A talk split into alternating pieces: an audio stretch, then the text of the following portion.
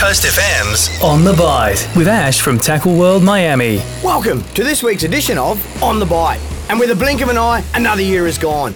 Did you get the chance to catch a new species or reach a new PB on the fishing front? I know I have some species on my New Year's resolution list that will keep me busy for the new year ahead.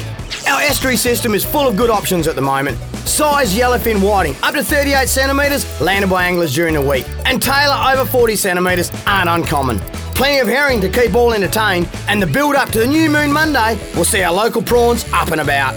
Our recent offshore conditions have seen anglers exploring all options, with some nice sized jewfish coming on board over the past seven days. And whilst they're a little inconsistent, the southern fads are starting to see dolphin fish in reasonable numbers. And for the divers, visibility in deeper water has been 20 metres plus, which makes searching for jumbo crays an absolute blast.